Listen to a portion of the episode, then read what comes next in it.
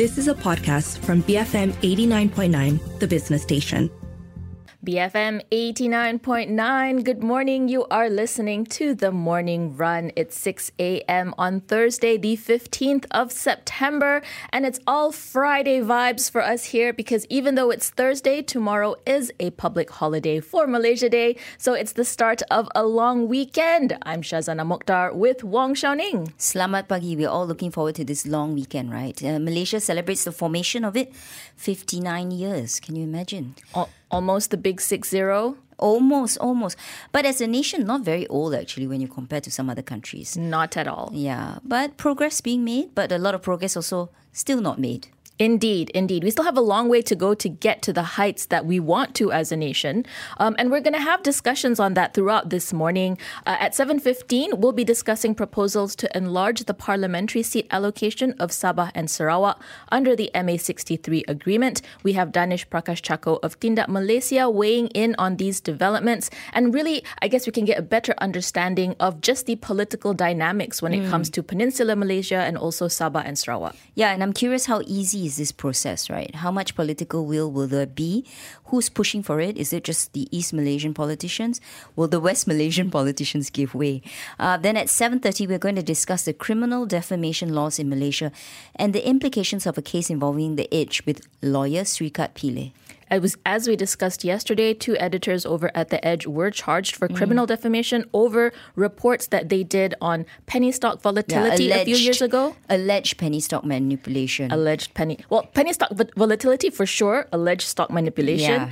Um, and we'll discuss what this means for media freedom and whether criminal def- defamation still has a place in our yeah. uh, penal system in practicality. Because there are some countries which have actually made this. Uh, it's no longer a crime. There's Correct. no such thing as criminal defamation.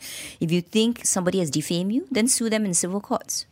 We'll discuss that and then at 7:45 we'll talk about the socio-economic imbalance in East Malaysia and policy measures that are needed to push for equal development.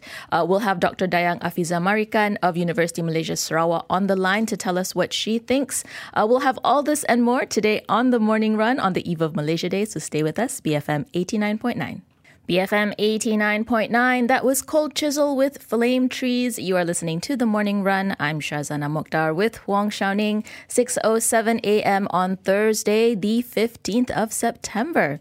Now, Xiaoning Harrison Ford apparently was once asked in an interview whether anyone could replace him as Indiana Jones. And he just scoffed at that question. You know, he said, I'm Indiana Jones. When I'm gone, he's gone. So, in wow. other words, yeah, yeah, talk about like confidence, yeah. So he's saying he's indispensable as the character and there can be no other replacement. He's which, never heard of James Bond, is it? I guess not, yeah. I mean, how many James Bonds have there been? At least five, six, seven? I can't even remember. Never heard of James Bond, never heard of Doctor Who? Yeah, yeah, yeah. And there's a female Doctor Who also. Eh, so but not Indiana Jones. No, no, it's just Harrison Ford. And um, you know, this concept of being indispensable in a role or character that may apply in the movies. You know, it's mm. arguable, but in the workplace, can anyone really be indispensable? No, and they shouldn't be, and they shouldn't want to be, right? No, no, no. That no. is the story that we're mulling over this morning. It's a piece in the Financial Times by Miranda Green, who argues very emphatically that people should not be indispensable at work. Definitely. So let's look at it from different aspects, right? Let's look at it from from the person who claims or thinks they're indispensable, the colleagues who are part of the group that think that this person is indispensable, and then let's think about the company, right? So there are many elements to it. Where where shall we start, Shazana? Well, let us start with the individual, probably the person who feels that um, either he, they must become indispensable or that they are indispensable. Okay. And in a way, I can understand, especially in this age where job uncertainty, you know, you mm. see people being laid off in places. I get that you want to create the feeling of, oh, we can't lose this person. We may have to fire someone else, but this person, we need to keep them. I get mm. that. Um, but whether that's actually a good thing for the individual in the long no, run, no. I think that's uh, that's a big question mark. Okay, I'm going to say these three letters, which uh, usually we never mention, and it's uh, EGO, and that's not always a good thing, right? Because if you think you're indispensable, sometimes your head grows a little bit too big, right? And that's called ego. So how do you manage this? That's number one. Number two, maybe because you think you're indispensable you never then look beyond your little toes to see what's out there in the worldwide, you know, in terms of potential career opportunities elsewhere, right? And so to me, the other thing is, are you then not giving your fellow colleagues an opportunity to also then contribute to the organization in terms of the task that you are doing? So there are many elements to why it's not necessarily a good thing for you. I feel like from a development perspective as well, if, for example, the person who believes they're indispensable is um, the boss or the leader of a team, you know, but um, if they feel that they can't be replaced, will they then work to train, you know, other people to take over that position? Will they work to uh, upskill the team so that they can all be doing the things that that person is doing? In an ideal world, yes, that should be the situation. Uh, succession planning is always important. And it doesn't work if the person thinks that, oh no, there's no one who can replace No, me. no, no, that's terrible. I mean, ugh, unless you're like really Sendirian Berhad, where you're the really Sendiri lah, you know, there's no other other people, then it's possible. Or but, you're Harrison Ford. or you're Harrison Ford. But if you, if there's more than two of you, all, then you better have some sort of succession planning, right? And I think COVID nineteen really has put a, a light on the fact that we need to be super flexible. Um, we need to be able to just you know pivot from one thing to another because you never really know. And then, for example, when even here when people got COVID, which became increasingly common in the last one year, we needed to adapt, right? So what happens if you're truly indispensable but you're sick? Then what happens? Everything falls apart. That's ridiculous, also, right? That's Yep. not how a company should operate. No, it really shouldn't. Everyone needs to be able to pull their weight on a team Yeah. and do the different roles that the job requires. So let's look at it also from the colleague's perspective, right? If you have a boss or you have a fellow colleague who's indispensable, I'm going to be very brutally honest. Are you taking advantage of it? Are you enjoying it because you realize you can be a bit of a slacker? You don't have to pull your weight because you know that Miss or Mr. Capable will always fill in the blanks, will always carry things through. So sometimes you have to ask yourself this honest question, okay? Am I actually stepping up so that this person isn't indispensable. I'm also willing to play my role and carry my weight. Right. I agree, absolutely agree with that. It works both ways. Is somebody being taken advantage of? Are you not doing what your full responsibilities entail? Yeah. Uh, all of that really needs to be considered. And I think finally, of course, we've got to talk about the company, right? I think companies, you know, they're just like human beings. So if they see somebody that's just bending over backwards, just doing 1001 things, sometimes it's easy to almost take advantage of it. Why not? Because the person always delivers, right? There's no headache, there's no worry. I can just sit back, something will happen, something will be delivered. I just can't give that person that responsibility and whoa, it'll be done. It'll be done. Somehow it'll be done. But when you think about it, is that necessarily the way an organization should operate? What happens if that indispensable person one day decides that she is dispensable, he is dispensable? I just want to quit. I've had enough. I don't want to do this anymore. Then what happens? Agreed. And it works both ways either. I Yeah. feel like if, if you feel you're you're very secure in your company, at the same time you know, I feel like the company doesn't love you in the end. It, it you know, so being indispensable, having that mindset, probably not the best or most um uh how to say positive uh positive thing to have. Tell us what you think. Do you have teammates in your workplace that you see as indispensable or who feel themselves indispensable? Is this a good thing? Is this a bad thing? You can WhatsApp us 018-789-8899 or tweet us at BFM Radio. We are heading into some messages now, 6.13 a.m. We'll discuss the business of content creation next. BFM 89.9. BFM 89.9. That was Everybody Wants to Rule the World by Tears for Fears, an 80s classic. You are listening to The Morning Run. I'm Shazana Mokhtar with Wong Xiaoning. I wonder whether this is Putin's team song. Indeed, perhaps, maybe he wakes up to this. This would be his alarm clock sound, you know? Hmm, perhaps, It's perhaps. mine at least. you know? it's a great song to wake up to in the morning. 6.19 a.m. on Thursday, the 15th of September. Remember we went to Kidzania a, a couple years ago. Oh, yes. And we saw all the different um, professions that kids could pretend to yes. do. Yes, and what was depressing was finally everything fit me. Because everything was micro mini size, right? And I was like, oh, this fits me. This fits me. Indeed, there was a little radio station there that it, it wasn't a little you. radio station, it was a BFM station. Indeed, indeed. And it was really cute seeing other little kids pretending to be us. Yes, yes, indeed. But without having to get up at four in the morning. But never mind, still very cute nonetheless. Well, I was thinking about that when I looked at this um, particular article, which is The Dark Side of Being a Content Creator. And it says that a UK poll in 2019 found that children would rather be YouTubers than astronauts. And it reminded me of our Kidzania visit when the manager then said that, yeah, actually, we do see a lot of kids coming in asking, oh, oh, we want, can we be the YouTuber? Is there a, a you know, a section where we could do YouTubes, which I found very, very um, in- interesting. It just shows mm. the changing of the times of what yeah. kids want to be. Um, so it is seen being a social media influencer as a career, not just as something you do for fun or in your free time. It's actually it's something that's increasingly attractive for the younger generation. Well, let's take a step back. Why this is happening? Not surprising, right? Because we're talking about a whole generation of people growing up with YouTube in their face from a very young age two or three years old, and I remember my nephew, he watched countless reviews of toys by this boy, right, in America who had become a millionaire as a result of it. And not that he wanted to be a YouTuber, I think he, at that stage he didn't understand it, but it's something, you know, you, you, you think, hey, this is normal, right? This is nothing unusual. People can do this. Just whip out your phone because everybody has a smartphone, iPad, and uh, you could create content at home. So it's not it's not strange. Like maybe my generation, we think, what is this all about? You know, I mean, this is so alien. How can you make money from posting a few videos, taking a few pictures, and having your kind of whole life on Instagram and TikTok? How do you monetize this? But it is, it is actually can be lucrative, but for a very small segment of people. Not everybody makes money this way.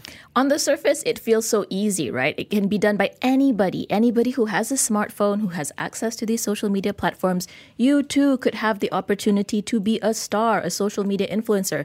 But it doesn't really work that way because the nice photos that we see on the platform, they they don't really show the effort that goes into curating these kinds of beautiful photos or or you know popular videos. Actually, a lot of thought and a lot lot of production go into it. And oftentimes it's those with more resources to them that are able to make a success of whatever they post online. Yeah, I mean, even in Malaysia, right, of course, we've got some very famous influencers.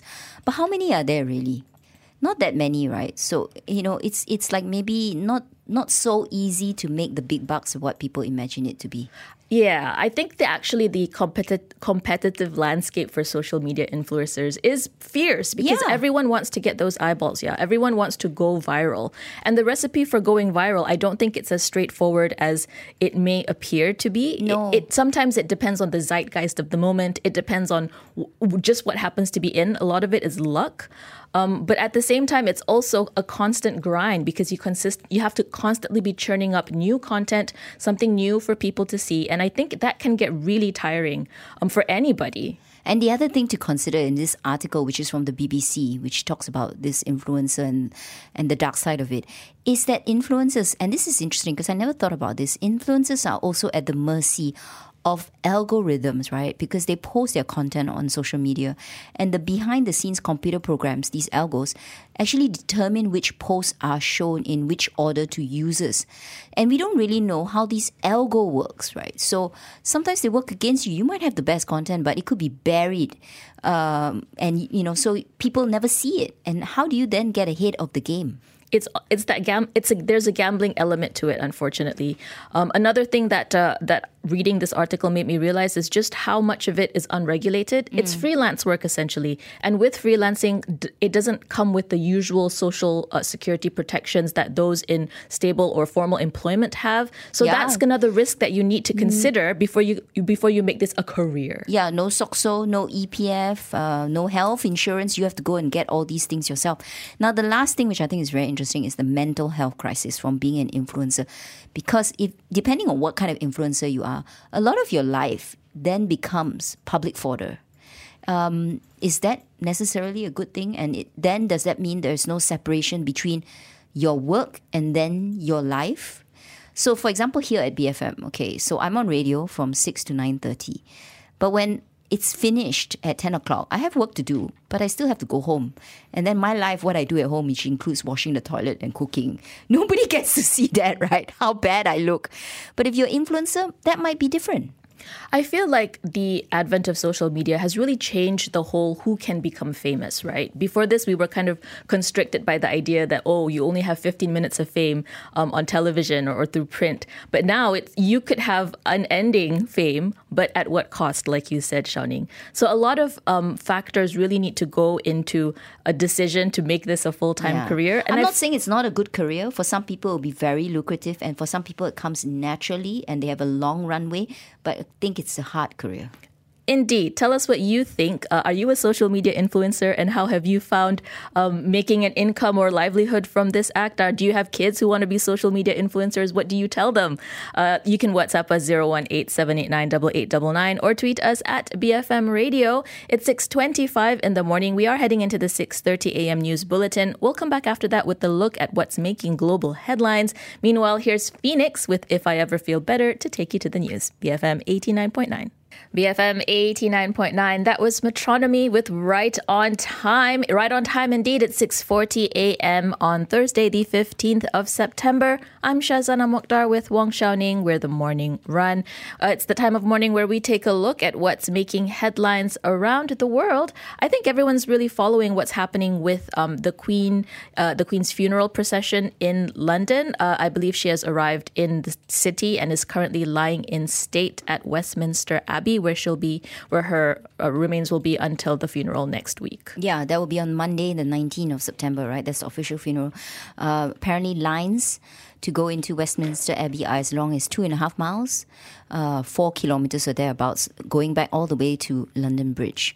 So I think uh, many people in UK have this sense of sentimentality about the Queen, right? Because really, that's the only monarch they've ever known. Uh, she's been on the throne for 70 years. Uh, but I think other news that's caught my eye is actually Xi Jinping has been on a little bit of a world tour. Well, not world tour. He's left China, which is a bit of a surprise. He's actually uh, traveled to Kazakhstan for a state visit, his first foreign trip in nearly 1,000 days. Indeed. I mean, it's quite uh, significant given that he has been homebound or, you know, just at least homeland bound for the past well, two years. Well, they are the country with the zero COVID policy, right? Indeed. So and he has uh, he'll be attending the Shanghai Cooperation Organization summit that's taking place in Samarkand, I believe. Um, but also he'll be meeting with a bunch of other uh, countries under that rubric. Mm. Um, and I, I think crucially he will be meeting with President uh, Vladimir Putin as well, and that's something that the world is watching, especially given what's happening with the war in Ukraine currently and just the uh, seeming change of the tides there between Russian and Ukraine forces. I think everyone's just wondering which which way the dice is going to yeah. roll. And uh, he's actually meeting Vladimir Putin, not so much in Kazakhstan, but in Uzbekistan. So he's doing like two little country visits. Uh, what will come out of it, we will uh, keep you updated if there's anything significant, right? Uh, but other international news which caught my eye actually is that there's a new. Um, party in charge of Sweden. Mm. And this one is unusual to me because the Social Democratic Party considered defeats in recent elections. So the Prime Minister said that she will resign on Thursday. And what has replaced the Social Democratic Party is actually right wing parties, which scored a three seat majority. In my mind, I always think Scandinavian countries as being more left, more liberal so I was really surprised by this. Indeed, and the fact that the um, I guess the difference was actually really close, like you mentioned, it was really just three seats different be- between the two blocks. So uh, I think the uh, block of right wing parties, uh, it's a coalition of different mm. parties. Mm. Yeah, you've got the moderate party, you've got the Sweden Democrats, which is a far right party. Yeah, and they are anti-immigrant, right? But they managed to get the second largest number of votes. That was the platform that uh, this block ran on. They really ran on the uh, immigration issue, uh, integration issues. I think gang issues as well that has managed to capture uh, the majority share of the vote. And this is actually a switch um, since 1930 because for all that time, Sweden has been um, run by the uh, Social Democrats, which is her, which is the uh, party of Magdalena Andersson. So now that the center left coalition has left the mm-hmm. government, mm-hmm. it's going to be interesting to see what happens to Sweden moving forward and whether the current uh, right wing coalition can actually make uh, you know make inroads into what they want. Yeah, and we're seeing this increasingly more across European countries, right, where uh, maybe the right wing parties don't become government, but they certainly make headway in terms of capturing a larger percentage of the votes, like what we saw in France, for example. Absolutely. Um, and the other thing I want to highlight is, of course, the Ukraine president. Zelensky made a, a little bit of a surprise visit to Izium, which was actually the city that has just been recently liberated during Ukraine's recent counter offensive. And he has promised to free all Russian occupied territories including the Crimea, the peninsula annexed by Russia in 2014. All right. Developments there that we'll be keeping tabs on. One more quick headline that I spotted in Bloomberg Indonesia's President Joko Widodo could extend his time in government by running for the vice president post in 2024. So don't forget, he's already held the president po- presidential post for two terms already. Constitutionally, he cannot run again, but there's nothing barring him for for trying for the number two post instead. So I thought that was very uh, uh, that's a curious development. I'll be watching this very closely to see if it actually pans out. Yeah, I see doing a Putin kind of thing where I do believe that uh, Vladimir Putin did do something similar with Dmitry Medvedev. They swapped roles for a time before uh, Putin came back to the role of president. Was he ever not in charge? Is the question, really. 6:45 in the morning. We are heading into some messages and when we come back we'll take a look at what's making headlines in our local newspapers and portals. Stay tuned. BFM 89.9. BFM 89.9. That was the Martinis with Free. You are listening to the morning run 6:51 in the morning on Thursday, the 15th of September.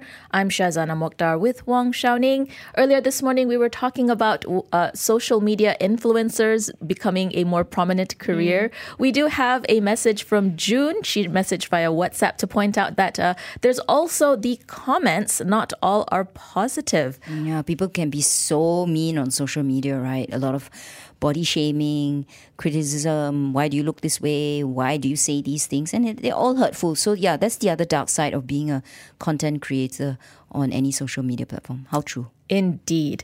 All right, we are taking a look at what's uh, making the headlines of our local newspapers and portals. What do you have in front of you, Xiaoning? I have um, op-ed piece by Wong Chun Wai, who is, of course, uh, the editor of uh, the Star, and it's a comment on comment on the recent charge uh, against two editors at the Edge, and I think he has highlighted some very interesting points, which I, I agree. Uh, so his point is that you know, fast forward to 2022, after the the two articles were written, he wants to know uh, no one named by the Edge has been arrested nor charged by the Malaysian authorities. And bear in mind that article was very specific, had a lot of details in it, named individuals who allegedly uh, conducted stock manipulation.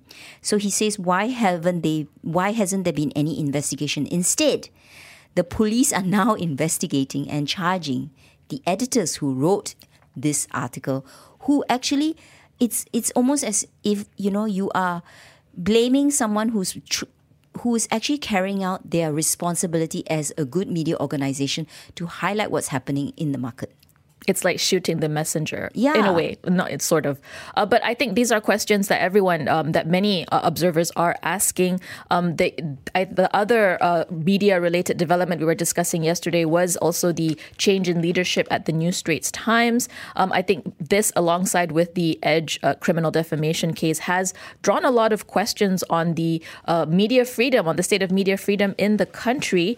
Um, i think the prime minister has come out to rebut any um, allegations that there's been government interference, although he hasn't really commented much beyond that. Mm. Uh, he's just said that the government does not interfere. Uh, we will really have to see whether that plays yeah. out in the days ahead. That was reported in the Malay Mail, right? So uh, he basically was quoted as saying, We, meaning the government, have never interfered in the media.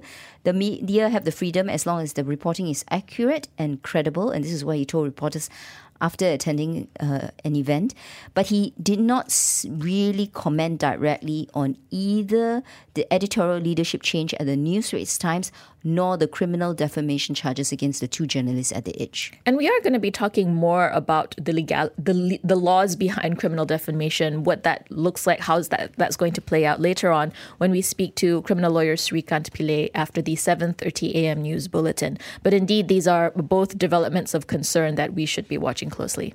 Yeah. Um, other news is I think coming out from uh, our Chief Justice, who has basically said that judges must adhere to Constitution, uphold the law, Tengku Maimun, and this is an article in the uh, Malaysian Insight.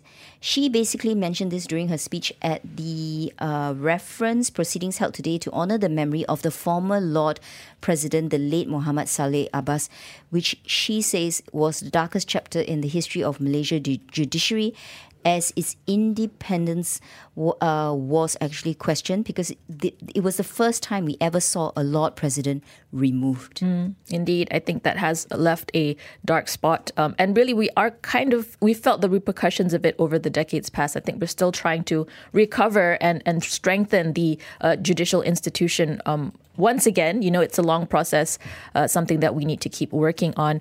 Um, very quickly, I do see another political related headline. Uh, the Prime Minister has said that a meeting of the top five leaders of UMNO to discuss the 15th general election that was supposed to be held on Saturday has been postponed to a later date.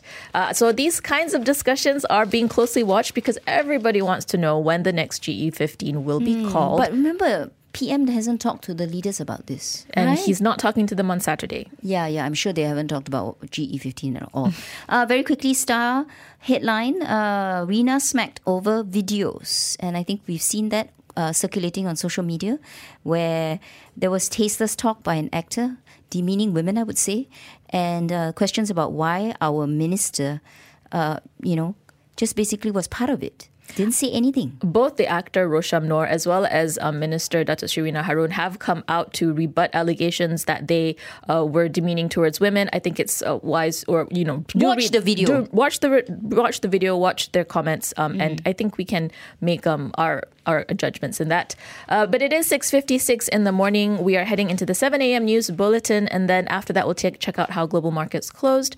Uh, here is A Wonderful World, Beautiful People by Jimmy Cliff to take you to the news, BFM 89.9.